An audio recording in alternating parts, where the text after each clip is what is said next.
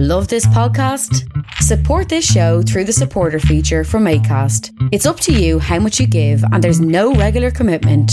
Just hit the link in the show description to support now.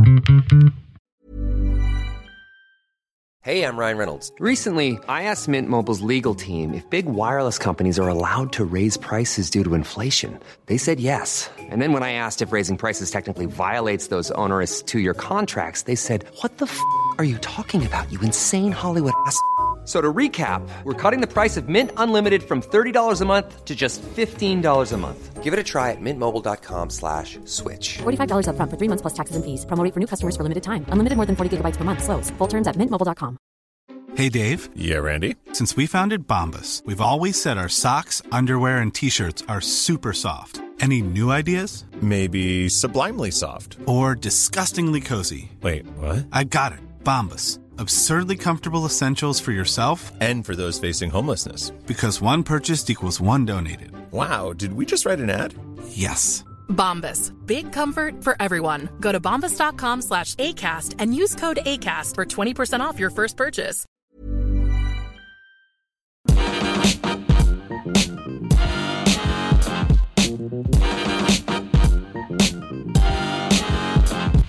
And welcome to the Partly Political Broadcast, a podcast that is the bit in the middle of a Venn diagram of circles that say politics, comedy, and people who don't understand Venn diagrams. This is episode 109. I'm Tiernan Douieb, and oh my god, this week, this day of politics, I've had to re record this show and rewrite it so many times.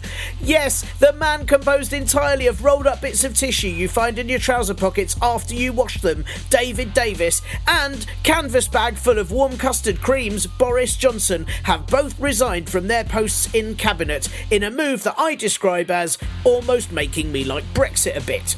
David Davis left his post as Brexit Secretary, claiming he wouldn't have done a good job. And it's hugely telling that he doesn't seem to realise he's been doing the job badly for the past two years already. It really does sum up his entire career that he's been threatening to resign for such a long time and now has only just managed it with probably no plan of where to go next. There is every chance David Davis is still, as I record this, wandering the halls of the Department of Exiting the EU, unable to find an easy way out and blaming absolutely everyone else for that. Meanwhile, number 10 announced Boris's resignation before he did, meaning that for the first time ever, he temporarily had nothing to say, much to absolutely everyone's relief. Boris had described May's new Brexit deal over the weekend as an absolute stinker and said that anyone agreeing to it would just be polishing a turd before then agreeing to it, which made me wonder if polishing turds was just another Bullington Club exercise. But no, after that, Boris then resigned. Judging by this, I expect he'll be back in his position as Foreign Secretary by tomorrow, and then resign again tomorrow night, and then get back in it by Wednesday morning, and resign again Wednesday night, ad infinitum, until he works out whatever's most popular. This all happened just two days after Prime Minister and what if someone pushed a cormorant bird through a lot of cobwebs, Theresa May, got her cabinet to agree on her new Brexit proposal, which overall could be summarised by saying, well, it's pretty much the same as what we already had in the EU, only less of it and for more money. And you have to be careful with that, because I mean, when that happened with Freddo's, the British public were well pissed.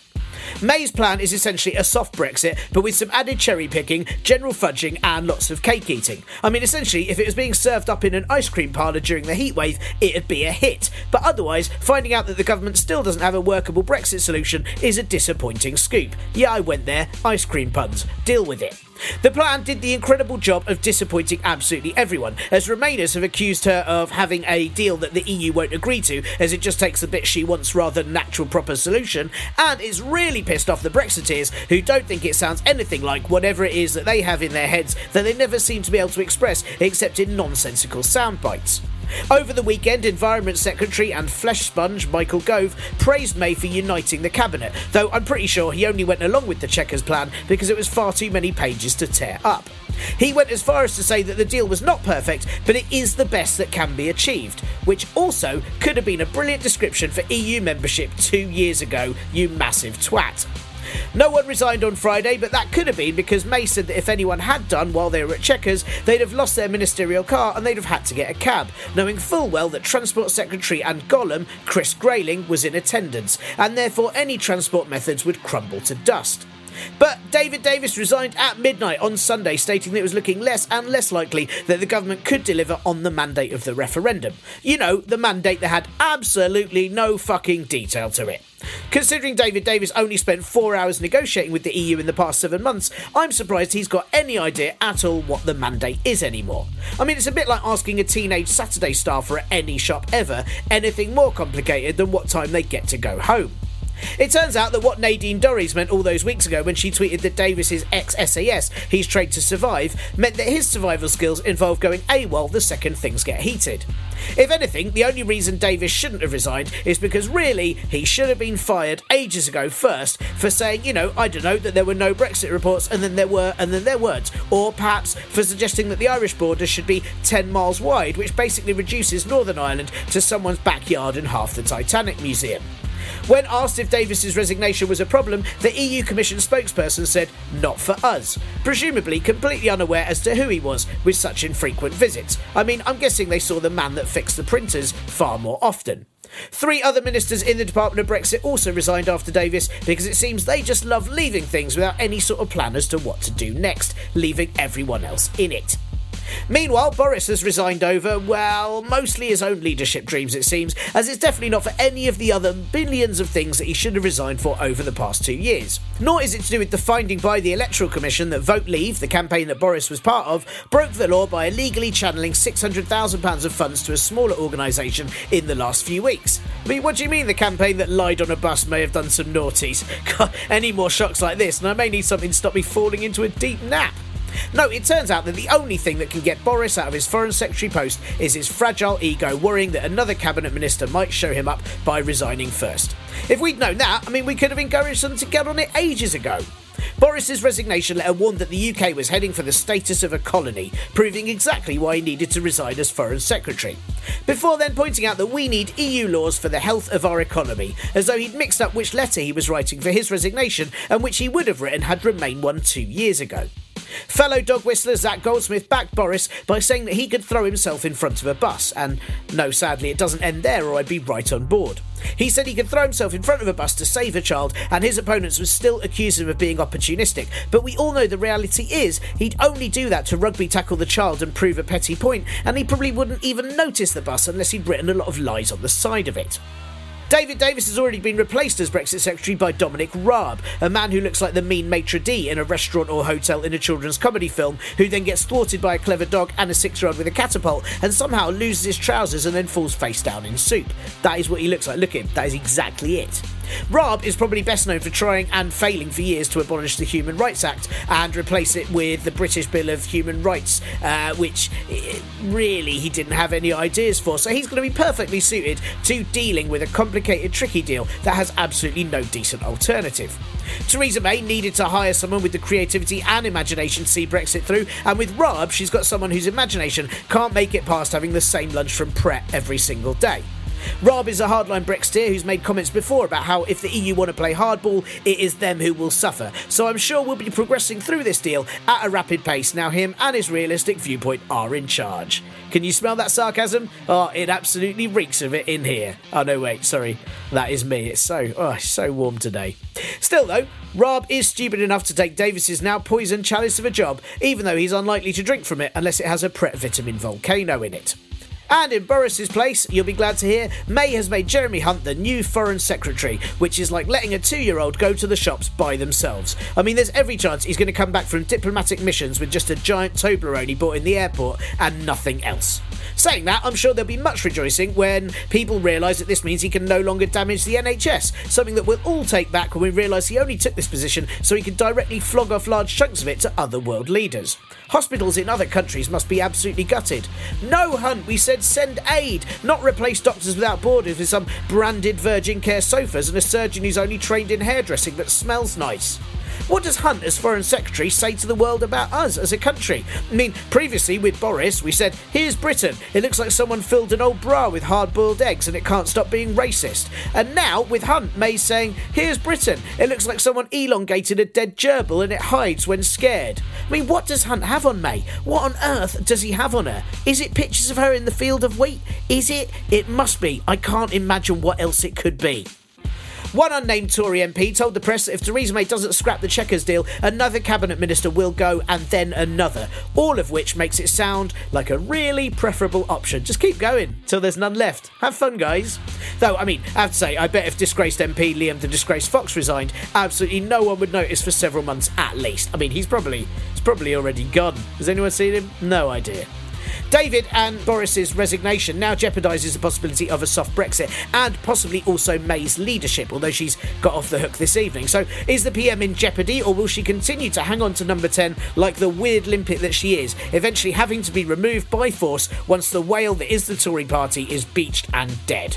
And who would replace her if she went? Because who on earth wants to deal with Brexit when there's only weeks till the white paper and only months till the final deal and us leaving the EU? Would it be creation from H.P. Lovecraft's Book of Felting, Jacob Rees-Mogg? Would he do because he has no concept of time, otherwise he'd stop living in 1853? Or would it be Scottish Conservative and the kid from Up, Ruth Davidson, who's told Tory MPs to put their shoulders to the wheel and back the Prime Minister, which proves she'd be a terrible driving force if that's how she thinks cars work? Or will Bojo continue the trend in the Western world of just electing a mop top head destructive ego diggy to be in charge? Of course, all of this has prompted sea urchin trapped in a bag full of cowsick Nigel Farage to threaten to return to politics and become UKIP leader again. And I have to say, let's be fair, that is what the country needs right now, isn't it? Do you know what I mean? A common enemy for everyone to unite against. Farage said that he never wanted a career in politics, which is odd considering if he returns, that'll be his umpteenth time trying to have a career in politics. If anything, I'm sure he'd have even more public backing if he just stopped trying and fucked right off. I mean, everyone, let's gang together and persuade him to not have a career in sweeping minefields with his face, and fingers crossed he'll be raring to go within days. Meanwhile, in other news, one person has died and another is still critically ill after they were poisoned with Novichok in Wiltshire, three months after Sergei Skripal and his daughter were attacked with the same stuff in what was suspected to be a Russian spy attack. Police think that these recent victims may have come into contact with the container that held the substance, while Home Secretary and man whose head was the stunt double for all of the Puddington peas, Sajid Javid, has accused Russia of using Britain as a dumping ground for poison. Hooray! We've found our post Brexit use as a country! Well done, everyone! I mean, personally, with this attack in Amesbury, I'm certain this is part of a Russian plan to ruin Stonehenge and poison all of the Druids so that they'll forget when the seasons are and curse the whole country. Although, to be fair, judging by the weather and the current state of things, this may have already happened. And lastly, US President and stupid cheese popper Donald Trump has had his talks with North Korea collapse, a sentence that is very hard to say without revealing just how unsurprising it is. Just hours after US Secretary of State and what if you drew a face on a big toe, Mike Pompeo, said the denuclearization negotiations were productive, North Korea complained that the US had a gangster like mindset and their attitude was regrettable. Now, I don't know if Trump is smart enough to have a gangster like mindset, but then again, he does have an incredible ability to run down and ruin casinos. Trump is making a state visit to England on Friday, or as I like to call it, a fucking state of things visit. It seems like he'll be avoiding London on his trip to dodge all the protests that will be happening, and I, for one, hope he spends six days trapped in traffic on the M25. A giant Trump baby hot air balloon will be given the go ahead to fly over the capital during the protest, causing many idiots who often complain about the oppression of free speech to say that this shouldn't be allowed. I mean, to be honest, I don't think it's appropriate either, but only because in reality, Trump can barely keep hot air in for a minute before violently expelling it from at least one end, usually during a press conference.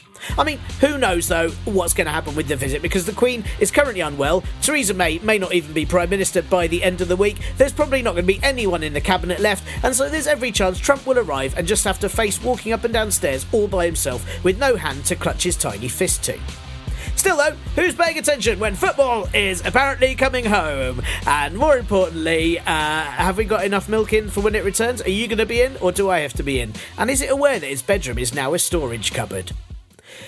Uh, howdy, Parpol Brods. How are you? I mean, what a week, eh? What a day. It's only Monday. And here I was thinking, oh, well, not a lot to pop on the podcast this week. Maybe I can go into some other things that have happened. And then slam, Davis finally resigns. And then boom, Boris resigns. And then there's Raab in a post and Hunt in a post. And it's basically it's not so much shit hitting the fan as using a fan to unblock a vast sewage network and then forgetting to pop your goggles on. It is weird just how happy I get when these things happen just before the podcast comes out. I mean, they're all awful, but at the same time, uh, quite good because I'm like, yeah, it's stuff to talk about. I mean, there is also every chance that this week's show will be entirely irrelevant before you've even heard it. But look, if that happens and you want to give me a call for updates every five minutes, just ring me on 0779 340 as if, I mean, as if I'll have any clue what's going on either. I'm baffled by it all. And I've currently got a very blocked right ear. I mean, not that you want to know this, but it has meant that certain bits of news, selective things my wife says, and most of my daughter's worst noises have been completely ignored by me for the last few days. I mean, not on purpose,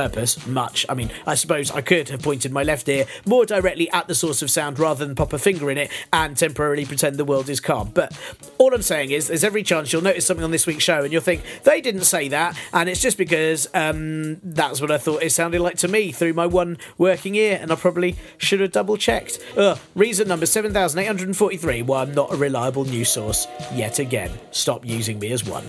Um, but God, I've had to rewrite this show so many times. I've re recorded it so many times. So thank you for tuning into whatever this ends up being. Um, also, big thank you this week to whoever left the review on Podbean last week. I don't have an account, so I've got no idea um, who to credit this to. I can't see your name if you don't have a Podbean account. Um, but this really, really made me laugh, so I thought I would share. Um, they've put about last week's episode a laugh a minute podcast, except for the big bit in the middle about the horrific war in Yemen. Yeah, that about sums it up. Brilliant. Thank you for that, anonymous person. And don't forget, other anonymous people, if you want to leave a review for the show, you can do it on Podbean, Castbox, uh, Stitcher, iTunes, and others I'm probably not aware of. And please just go on there, give it a five stars, and say something nice, like uh, plinth. I always think that sounds nice. It's quite pleasing, isn't it? Plinth.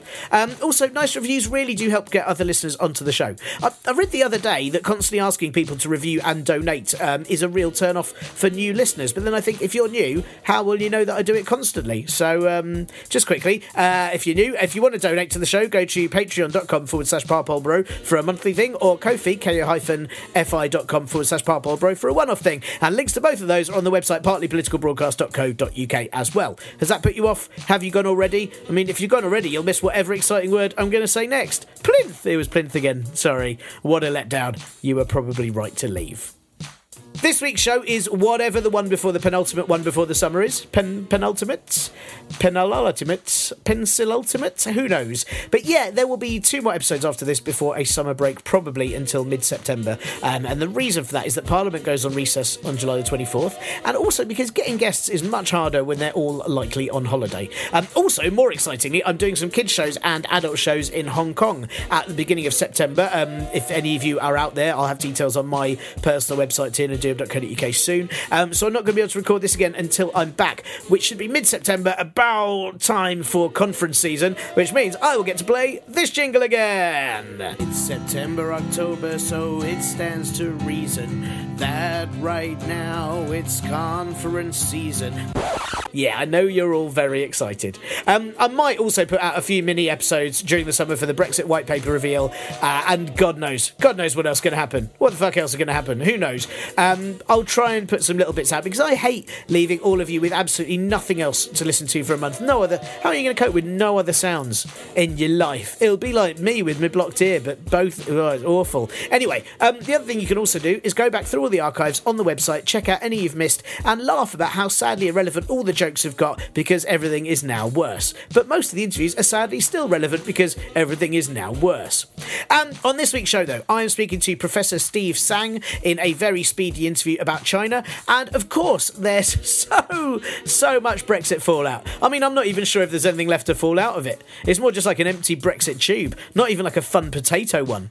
And that is it. That's all this week China and Brexit fallout because I've spent my entire day writing and then deleting bits as the news has changed every five minutes. I mean, I genuinely think that in the next election, whenever it happens, the first candidate that promises less news, I will vote for. Although I realise that less news actually sounds quite authoritarian, so I probably won't vote for them. Oh God, why is there no winning? All right, everyone, let's get on with this. According to the average person, China is the global power to watch right now. I mean, of course, with a population of 1.379 billion, the average person is Chinese, so of course they'd say that. The Chinese government announced last year that China is now a global power. I mean, something I had no idea that you could do yourself. Can I just announce I'm a global power? Can I do that? Hey guys, I'm a global power now. I hope that's cool. But alongside the growing economy, China also gained a leader, Xi Jinping, a man who's regularly mocked as looking like Winnie the Pooh, only thankfully Xi Jinping wears trousers. Xi's foreign policy has been hailed, but his insistence on changing the rules so that he can remain in power indefinitely has not. China continues to breach human rights regulations, including press freedom, the legal and political status of Tibet, political oppression, and the use of the death penalty for non violent offences. But at the same time, they've really cracked down on pollution. So, swings and roundabouts, eh? I mean, sure, Chinese people are pretty oppressed, but at least they can gulp down that tasty air. I mean, until they're probably arrested for breathing in the wrong place or something. But in recent months, China have become involved in a trade war with the US due to Trump's insistence on America first for everything, you know, except his MAGA hats, ties, and all of Ivanka's clothing, OVs. While the government have put things into place to deal with it, China have now entered a bear market, something that even my limited economic knowledge knows means things have got grisly. Meanwhile, countries like New Zealand and Australia are rushing through policies to stop the rise of China's military power in the Asia Pacific. So, will the Chinese bubble burst? Or will the president's ethos, known as Xi Jinping thought, something that sounds a lot like the beginning of a children's story, carry them through? Is pragmatic authoritarianism the only way to save the climate? And if so, how do we add the pragmatic bit to the UK and the US? Are bears for sale in a bear market or do they run the stalls? So many questions, so little time. So, who better to answer some of those questions in a very limited amount of time but Professor Steve Tsang, director of the SOAS China Institute, which is the world leading centre for China expertise and the largest community of Chinese scholars in Europe. Steve is a political scientist and a historian with a number of published books, including his most recent, Taiwan's Impact on China and China in the Xi Jinping Era. You've probably seen Steve on the telly at some point discussing Chinese politics, so I was extremely chuffed that he had time for me to chat to him, although I should say he really didn't have very much time as he's a very, very busy man. Um, when I spoke to him, he told me he had pretty much exactly 20 minutes to run through everything, but while there's a lot of questions um, that I would have liked to have asked, I think Steve gives a pretty thorough and very in depth overview of China's current political situation. Um, two quick things before we go into this. One is that we spoke a couple of weeks ago, and the trade war with the US is still continuing and escalating but I think everything we discuss is still relevant. Um, second, because we were rushed, idiot me panicked and forgot to hit record until after I'd asked my first question, so I've re recorded that separately. Oh, and also, I think I might sound a little bit too pro Xi Jinping a few times in this, which wasn't intentional, but it was largely to do with me trying to find any positives in, you know, his ruling for this show, just anything positive, uh, and also to do with my lack of knowledge that even the progress in terms of climate change is also somehow still a bit awful. Oh, well, I, I really tried tried, guys. I really tried. Anyway, I hope you enjoy. Here is Steve. What led to China declaring themselves as a global power last year? After the global financial crisis, and the Chinese government saw the comparison of how China dealt with the global financial crisis and how the West fails to deal with it quite as effectively they were gaining in confidence. And then there was a change in leadership in China in 2012.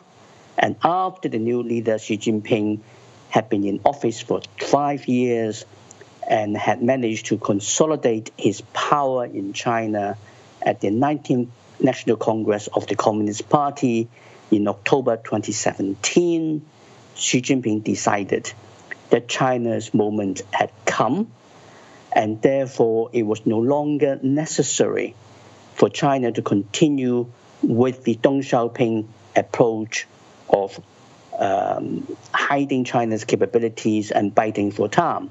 Instead, Xi Jinping declared that China should take center stage. Right, so it was uh, largely to do with Xi Jinping's uh, thought or his, uh, you know, the, the, way in which he chose to conduct foreign policy, was it? Yes, a lot of it really has to do with Xi Jinping. There was a change in the international context with the West appearing to be in decline, democracy not doing so well, and the declarations of end of history at the end of the Cold War now appearing as a bit rather uh, silly and the gaining confidence of the Chinese government that their own model work, and Xi Jinping feeling so confident, therefore he make this change on Chinese foreign policy. So, in respects to to Xi Jinping, then, if he's the person that's kind of boosted the country, um, you know, a, lot of the kind of news that we get in the UK now is that uh, the fact that he's uh, kind of now got indefinite rule, um, that's could be, you know, seen as sort of pragmatic authoritarianism. But surely, I'm guessing a lot of people in the country see him as a good leader because he's boosted things. Well, Xi Jinping has been a very, very lucky leader, and let's not underestimate the importance of luck, of luck in politics or in military affairs. It was no less a significant a person as Napoleon who said, "Give me a lucky general rather than a a capable one." Um, Xi Jinping came to power at the end of China's own golden decade under Hu Jintao and Wen Jiabao, when the Chinese growth figure was higher than anybody ever imagined possible for a mature, uh, big major economy like China's.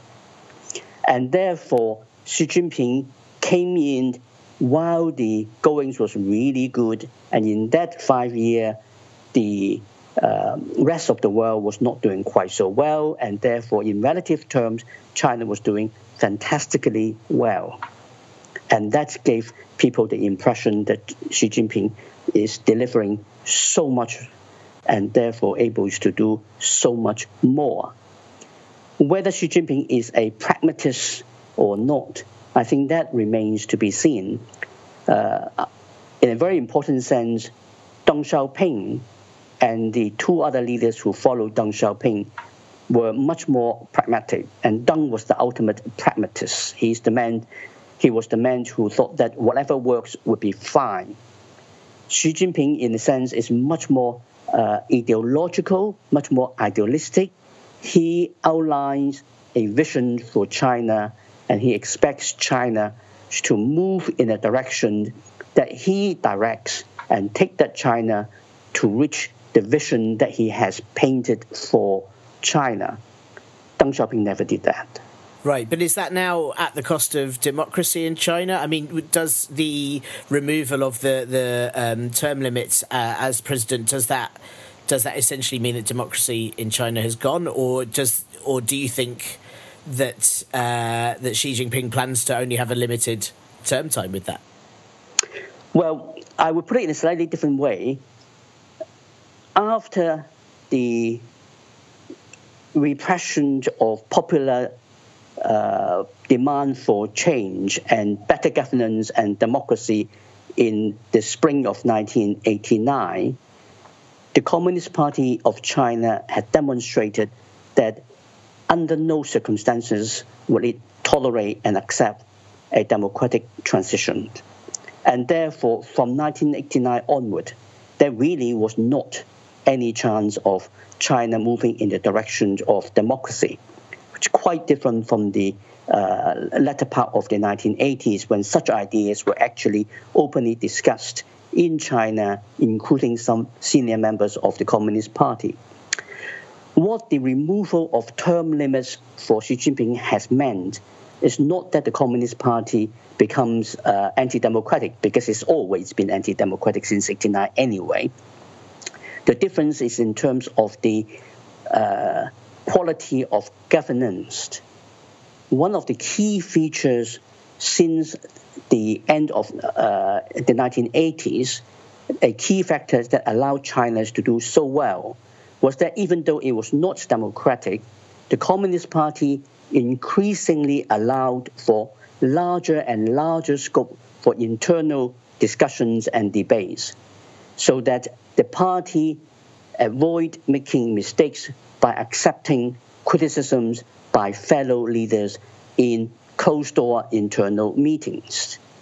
The removal of the term limits has also meant Xi Jinping consolidating his power so much that within the top echelon of the Communist Party, now there is nobody who can and will dares to openly disagree with Xi Jinping. So the scope for internal debates amongst the policy leaders in China has now narrowed significantly. And with that uh, reduction in the scope for internal debate, the, the risk of a policy going wrong has become much higher.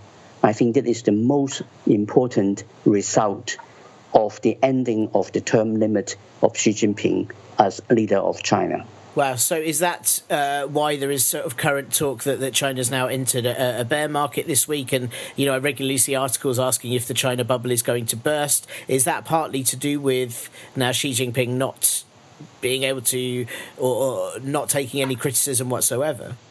Well, I wouldn't say that's the any particular uh, current problem the Chinese economy is facing uh, is the result of Xi Jinping consolidating his position even more and reducing the scope for uh, policy debate even more, because that's been going on for quite a while now.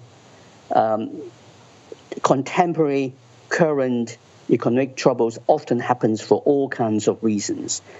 The uh, intensity of the trade war with the United States, and particular problems uh, that comes up with the uh, market and all that all that sort of things.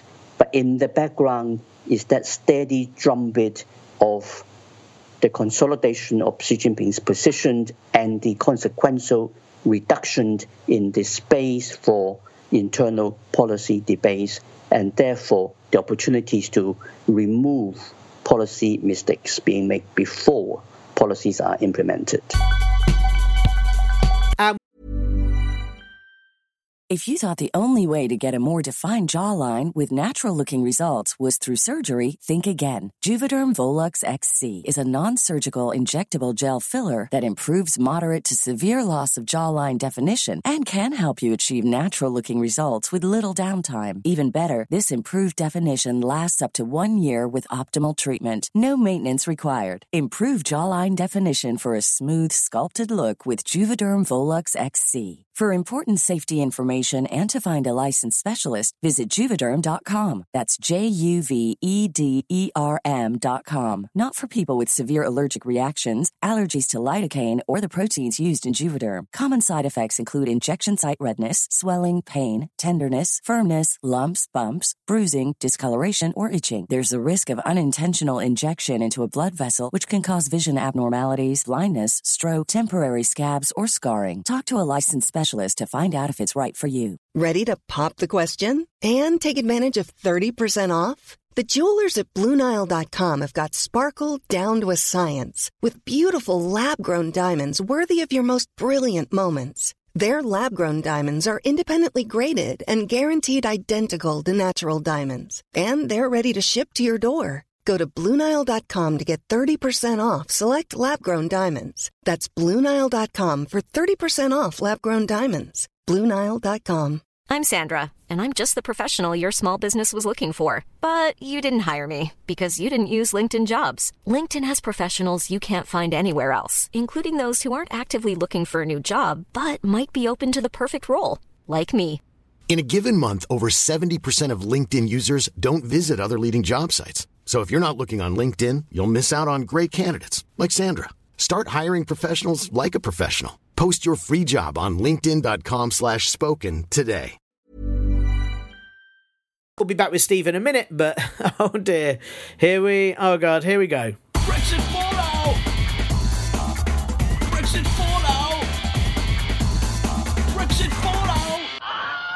I find that old adage about how politicians are out of touch is often used uh, a bit too much. I mean, especially when most people are out of touch about a lot of things because, you know, they've got other shit to do. I mean, there's no way I can even attempt to be woke when I'm so goddamn tired all the time. But this time last week, I read an article about how Theresa May had asked the Treasury and the Bank of England to assess the impact of Brexit on the UK. And I spent about 10 minutes double checking that it wasn't an article from 2016 because everyone and your mum knew it should have been done then right? But no, it had only just occurred to the Prime Minister that maybe, just maybe, she'd better see what the outcome of this shitstorm is that they've whipped up with whisks, fury, and a bucket of fresh fecal horror before throwing themselves headfirst into it and being surprised that their eyes sting. Not so much out of touch as no longer living here and somehow has nerve damage. And now here we are a week later with Tweedledum and Tweedledarsehole having resigned from the cabinet, a Brexit plan that likely still won't be accepted by the EU, and hard Brexiteers frothing at the mouth like they've been bitten by a radioactive cappuccino maker, all because they don't like a plan that softens Brexit, all the while still completely unable to say what their better plan would be instead. I mean, I feel a lot like the hard Brexiteers in the Conservatives are like a two year old who just says no to everything because it's the only bit of power they have. No, no, no. And then when they're offered an ice cream, they shout no and then cry for days because they didn't get an ice cream and have absolutely no idea why. So, here's what the Chequers agreed deal is. There are 12 main rules, and these include when anyone says Europe, we have to immediately say my rope and look confused. Uh, there's a tariff on French kissing, Dutch courage, Brussels sprouts, and people saying it's all Greek to me. Uh, fish are going to need passports, and all customs borders are going to be replaced by Morris dancing borders, so goods can only pass through if they then do two steps back over it again. Okay, none of those are in it, but I really wish they were. Instead, actually, it's just a really soft Brexit deal um, with harmonisation of EU goods rules, but only the ones necessary to allow for frictionless trade, of which Parliament would have the final say over, not the EU. Uh, and then there'd be different arrangements for different trade services, such as financial products with greater regularity, flexibility, and strong reciprocal arrangements, all of which I'm not sure actually mean anything, but they sound very clever. There will be a combined customs territory, which is kind of like a customs union, only with different letters. The UK would control its own tariffs and have an independent trade policy. The European Court of Justice would no longer have jurisdiction in the UK, but it also will in areas where we use similar laws. And finally, freedom of movement will end, but there will be a mobility framework, which is again like freedom of movement, but if you asked an asshole to describe it. So basically, the whole thing is hey, we'll just rename a few bits, I'm sure no one will notice, and then you won't mind if we just dictate all these trading things by ourselves and you just deal with them, right? Which I'm entirely sure the EU will go for. You can see why everyone's miffed. I mean, it's a bit like if you loved your pet dogs, uh, but you also collected expensive porcelain, and so for a present, I got you a clay cat that I made while drunk. So, what are the alternatives to this Chequers plan? Well, the Brexiteers Conservatives seem to think the best plan would be to, uh, well, um, leave and then cross fingers for a bit, I guess. No one knows. Uh, Remainers obviously don't want any of this, and then the centrists kind of want what May is asking for, but with even less free movement because they're racists. Again, there is no solution, but the one that there is isn't good enough because it's shit. Now we have Dominic Raab as Brexit Secretary, and he's a very ardent Brexiteer who wanted to get rid of the EU Working Time Directive so there'd be no limit on work hours and to scrap rights for agency workers, as well as scrap the European Human Rights Act and replace it with the British Bill of Rights, which isn't a thing. So it's really great that he's in charge, right? I mean, I'm sure he'll get right there to the EU saying, look, do whatever you want with trade, just tell me for sure I'm going to get to dick on all the little people, otherwise I won't get my kicks. But fact is, he probably won't actually get to do much, as since David Davis so spectacularly did, well, nothing, most EU negotiations have gone via Ollie Robbins, the permanent Secretary of Department of Exiting the European Union, and a man who's always pulling a face like he's smelt something awful, but I guess he has been working with Liam Fox. With so little time to go, it'll be him and number 10 dealing with most of the Brexit stuff, and so I'm guessing they'll mainly just take Raab on trips to Brussels so he can play in the fountains and run around the parks. But Davis's and Boris's resignations mean all of this isn't just simple. That's not now the plan. It can't just go ahead because May's plan for softer Brexit is in jeopardy with so many people complaining. And that might explain why David Lidington held a cross party meeting to get Labour MPs on board with the Chequers plan as well. May's leadership could also be at risk, although we all know she's harder to remove than bloodstains off your sacrificial robes. If her leadership was challenged, that would just mean a party vote for a new leader, followed by possibly a general election to justify the change in Prime Minister, all of which could take months and there isn't months, and there's a parliamentary recess in a few weeks. And if there's a people's vote on the final deal, where would you fit that in as well? I mean, it's taken over two years just for David Davis to realise he was bad at his job. Time is of the essence, but the essence, sadly, is whatever Ollie Robbins keeps smelling, and I think it's bad. Couple of other interesting things from the past week, as if Times weren't interesting enough. Uh, firstly, a biggie rather than a two pack. The Electoral Commission have found the Vote Leave campaign broke the law by illegally channeling £600,000 of funding to a smaller campaign, Be Leave, in the last few weeks of the Brexit campaign. Under Electoral Commission rules, campaigns can work loosely together but not have a common plan. And let me tell you, £600,000 is much more than a common plan and much more intimate kissing and touching in all the same places. So that's now the Vote Leave campaign breaking the law, plus the Leave.eu campaign breaking the law, and all of human colostomy bag Arron Banks' secret meetings with Russian officials. And with such a small winning margin to leave two years ago, you really have to question now if the result was legit. And if it isn't legit, is it too not legit to quit? I thought all of this was about British values, and I have to say there is nothing British about rule breaking. I bet all of this lot push in queues as well and openly say they don't like tea. They do not represent me. Is the Electoral Commission going to do anything? Well, probably not. It'll probably be a minor fine, but it may get passed to police like the Leave.eu case has been, so we'll have to see. But by the time it all gets sorted out, we'll probably already have left. Hey, though, at least we'll be able to tell the grandkids about how funny it is that all those illegal manoeuvres tore the country apart and the government legitimised it, which will surely make them giggle before they gear up and go out to fight for water. The other thing is that Stephen Bush at the New Statesman ran stats to check if Labour uh, went full Remain, would they gain more votes? And he worked out, well, no, not really. Um, on his basis, Conservatives are currently two to three points ahead, depending on which polls you don't trust, uh, and three quarters of Tory voters back Leave and a quarter back Remain. So if Labour went full Remain and stole those Remain voters, they'd gain a 10 point lead, and Tories would lose 10 points. But Labour would also lose their quarter of Leave voters, who may go Tory, thus leaving everyone in exactly the same position as they were before. Hooray! So, what should Labour do to get ahead in the polls? I have no idea. Go ask your dad. I mean, some of my small ideas, though, are challenge May to a jousting fight, maybe. Start a plan to make sure that on the next voting day, no Tory voters can find their keys. I mean, no, honestly, much like Theresa May, I'm completely out of ideas. But if things keep going as they are, it may well just be a question of whoever's still got enough ministers that haven't resigned yet in order to lead. And finally, if you're interested, and this isn't really a Brexit fallout, but more, uh, I don't know, a weird archaic conservative procedure? Weird archaic conservative procedure. That's better. If enough MPs want May out, then they have to destroy her Horcruxes. I mean, sorry, 15% of Conservative MPs, aka 48, or actually 47.4 if you want to be so precise, so I think that means Gove has to bring his familiar or something, uh, they have to write to the head of the 1922 committee, which is so called because that's when all their policies are from. If Graham Brady, the head of the 1922 committee, gets enough votes, 48, it triggers a vote of all 316 Conservative MPs, and May would need half of them to vote for her in order for her to keep going. And more than half of those would have to vote against her to trigger a leadership contest, at which point everyone realises that as much as they hated May, her replacements are so much worse. But it doesn't look like that's happened this time round, though, um, and if anything, May had quite a lot of support at the 1922 meeting this evening as I'm recording this, and that's probably because they've already met Jacob Rees-Mogg, and the idea of him getting a whole shelf of the staff fridge to put all his bottles of his nanny's breast milk into makes them feel sick.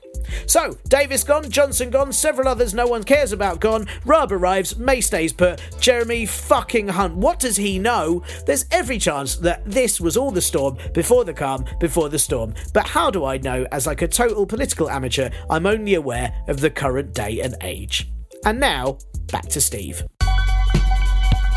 I wanted to ask actually about that. You mentioned the, the trade wars with the US. Do you think that because of China's uh, rise, it's now become a, a threat to other global powers? Because I know Australia proposed new laws to kind of tackle Chinese interference. They said, uh, obviously, we've now seen Trump's trade war with China. Um, do, do you think this has, has made other countries more cautious of China in some ways? I think it certainly has made other countries much more cautious uh, with the rise of China. Again, what Xi Jinping has done makes a huge contrast with his immediate predecessor, uh, Hu Jintao. When Hu Jintao became leader in 20 in 2002, one of the first things he did was to reassure the rest of the world that the rise of China would be peaceful. And then he even changed that and say that we better avoid the term rise. We will say the, in China we are talking about a peaceful development, and then modify that to become a commitment to promote a harmonious world. And he did everything he could to try to reassure China's international partners that China is not trying to uh, rise and compete against them and then potentially threaten anybody. Now, the assertive approach that Xi Jinping has taken um, goes in the opposite direction. It's more like now the Chinese government under Xi, Xi Jinping requests and requires the rest of the world to pay it due respect. And in that process, in taking a much more robust stance, the Xi administration is also reaching out to the uh, Chinese communities outside of China and demand them to show their loyalty to Mother China, whatever the nationality of those uh, Chinese outside of China hold. Again, that sort of things cause quite a fair bit of concern in various governments. Sure, I can imagine. And and do you think that the way in which China are currently dealing with the the US uh, trade war is smart? Because I know they've just pumped quite a lot of money into the uh, into their own economy to try and help small businesses. Do you think that's going to help them out? Are they going to be less affected by the UK tariffs? Uh, sorry, US tariffs uh, as a result? The single biggest helper for the Chinese in dealing with the trade war with the Americans is probably President Trump himself. Um, the basic problem the US has with China, which is the lack of reciprocity, is a problem that other major Western economies also have with China. Any of the major European economies and Japan will share the same sentiments that the US administration have about the lack of reciprocity. But by focusing on the uh, issue of trade imbalance and tariff, Trump has managed to antagonize every single major American airline who, who would potentially have a problem with the Chinese government and persuade them that in the contest between China and the US, the Chinese government is taking a more reasonable approach than the Trump administration is. Now, this gives the Chinese a huge advantage in how they respond to the Trump administration in the trade war. And of course, the Chinese administration have also been preparing for a trade war for well over a year, from ever since they knew that Trump was elected as president of the United States. And because of the rhetoric of Trump as a candidate, the Chinese government knew this would be coming at some stage. So they have been prepared and preparing for this for well over a year, and therefore they know how to target the uh, major constituencies that would hurt the Trump administration most in how they respond to the American uh, escalation.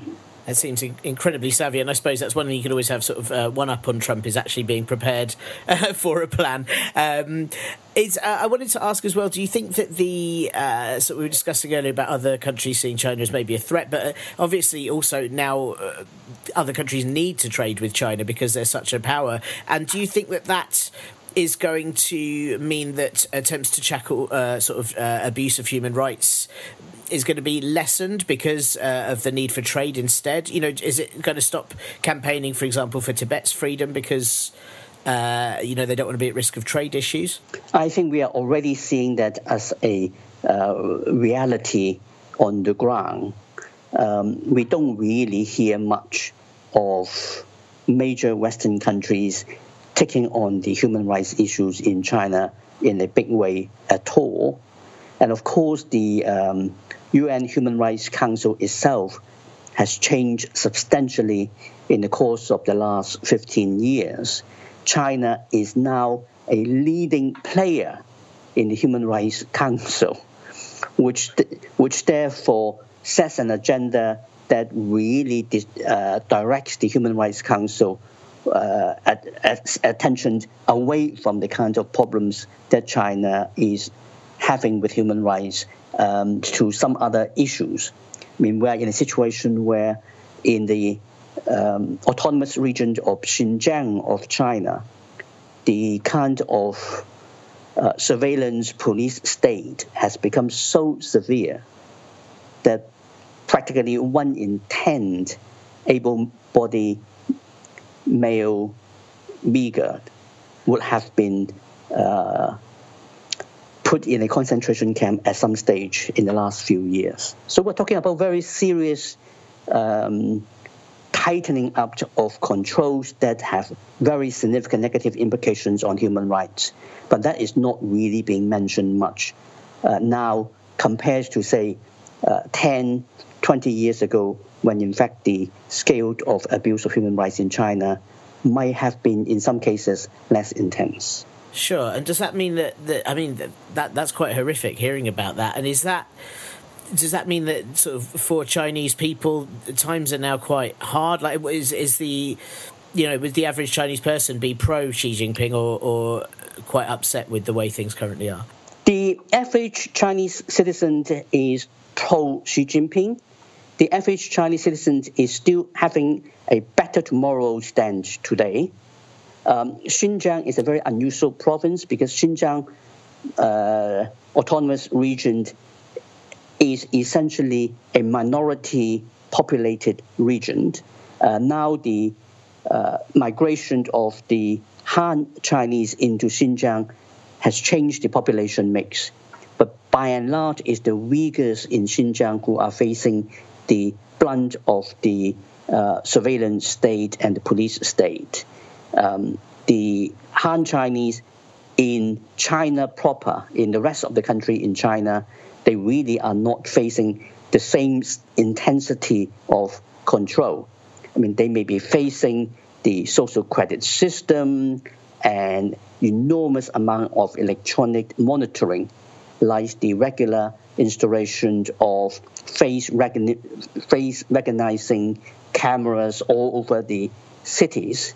So if you jaywalk, you could find your face being flashed up on a big screen TV, uh, shaming you and then you have your social credit being reduced, and you may have your capacities to buy air tickets to travel being restricted.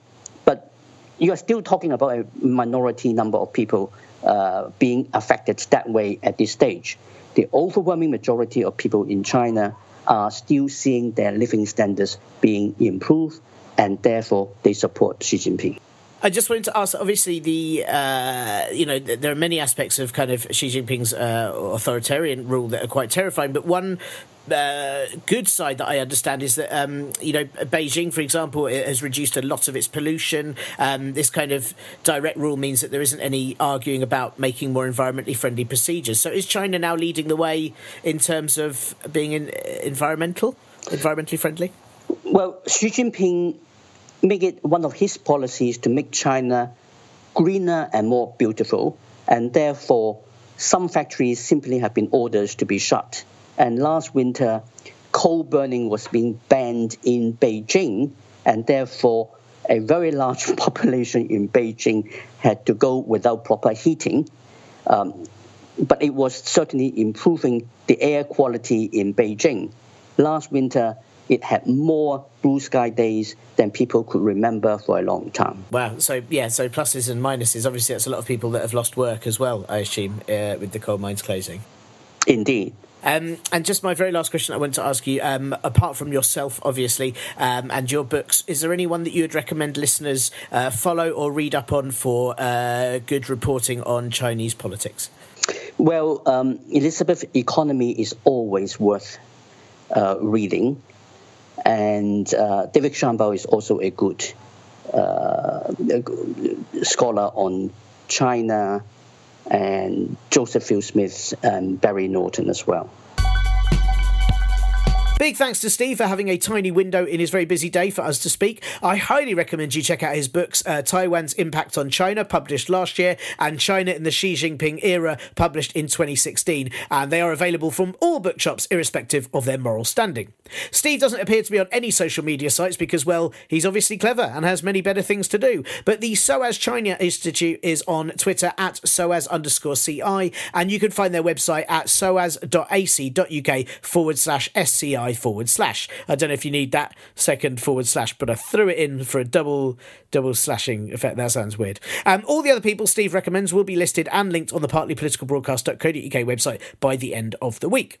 Next week, I think it's all going to be about Mexico, uh, and then the week after is about political online targeting, and then it's the summer break. But it'd be great to know uh, who to get in for the autumn and what subjects to be looking at, you know, other than endless endless Brexit. So if you have any recommendations for interviewees or political areas to talk to someone about, please drop me a line at partlypoliticalbroadcast at gmail.com, the contact page at partlypoliticalbroadcast.co.uk, the at Parpolbro Twitter, or the Partly Political Broadcast Facebook page. Or, as I've seen online in the past week, you can scratch your message into a banana skin, and then if I buy that banana, the message will appear as it ripens. Cool, huh? However, unless you sign the message, I'll probably think it's some sort of political targeting from a banana republic and ignore it. So best, as always, to just email. Bye. And that's all for this week's Partly Political Broadcast podcast. Thank you once again for receiving these human squeaks into your head flaps. And please don't forget to review the show on Castbox, Podbean, Stitcher, iTunes, Pod Liver Oil, the Podomite, Bohemian Rhapsody, and any others I've just made up. If you can, please donate to the Ko-fi or Patreon pages, Patreon, Patreon, and don't forget to check out partlypoliticalbroadcast.co.uk for all the links, transcripts, and absolutely everything else to do with the show. Thank you very much to ACAST for wrapping this podcast in its audio tortilla, and to my brother, The Last Skeptic, for all of the musics. And please don't forget to get his latest album, Under the Patio, from all your favourite music places. Yes, even that bandstand in your local park if you pop your ear to the ground and listen real close. This will be back next week when Boris Johnson goes on holiday and, forgetting he's no longer Foreign Secretary, gets his wife arrested by saying she's lying about her job to passport control. Bye! This week's show is brought to you by David Davis's new recruitment agency. You don't have to be clever to do this. Are you aware everyone in your office is far too efficient? Is it causing crap banter and not enough tea making? Well, sign your business up to You Don't Have to Be Clever to Do This, and we'll make sure we send you the best candidate for sitting around on their arse for absolute years, sponging off the payroll, complaining they have to read too much, and excelling in blaming everyone else if something goes tits up. Joining up is free because our select candidates will cost you an awful lot of money and time. David Davis says you don't have to be clever to do this, getting the job done, so you absolutely won't.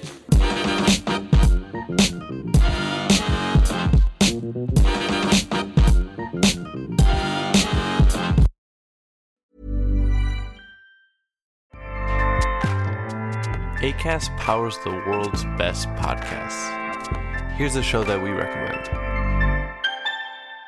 The Real Housewives is a guilty pleasure for most, but if you're looking to not feel guilty about that pleasure, tune in to Everything Iconic with me, Danny Pellegrino, where I break down all the messy moments and behind the scenes antics of Bravo's popular franchise. And on Everything Iconic, I also interview celebrity guests like Kelly Ripa, Keke Palmer, Drew Barrymore, Cameron Diaz, and more about their guilty pleasures, their past work, and so much more. So if you're pop culture obsessed and find yourself watching way too much reality TV like me, tune in to Everything Iconic with Danny Pellegrino wherever you listen to podcasts. ACAST helps creators launch, grow, and monetize their podcasts everywhere. ACAST.com.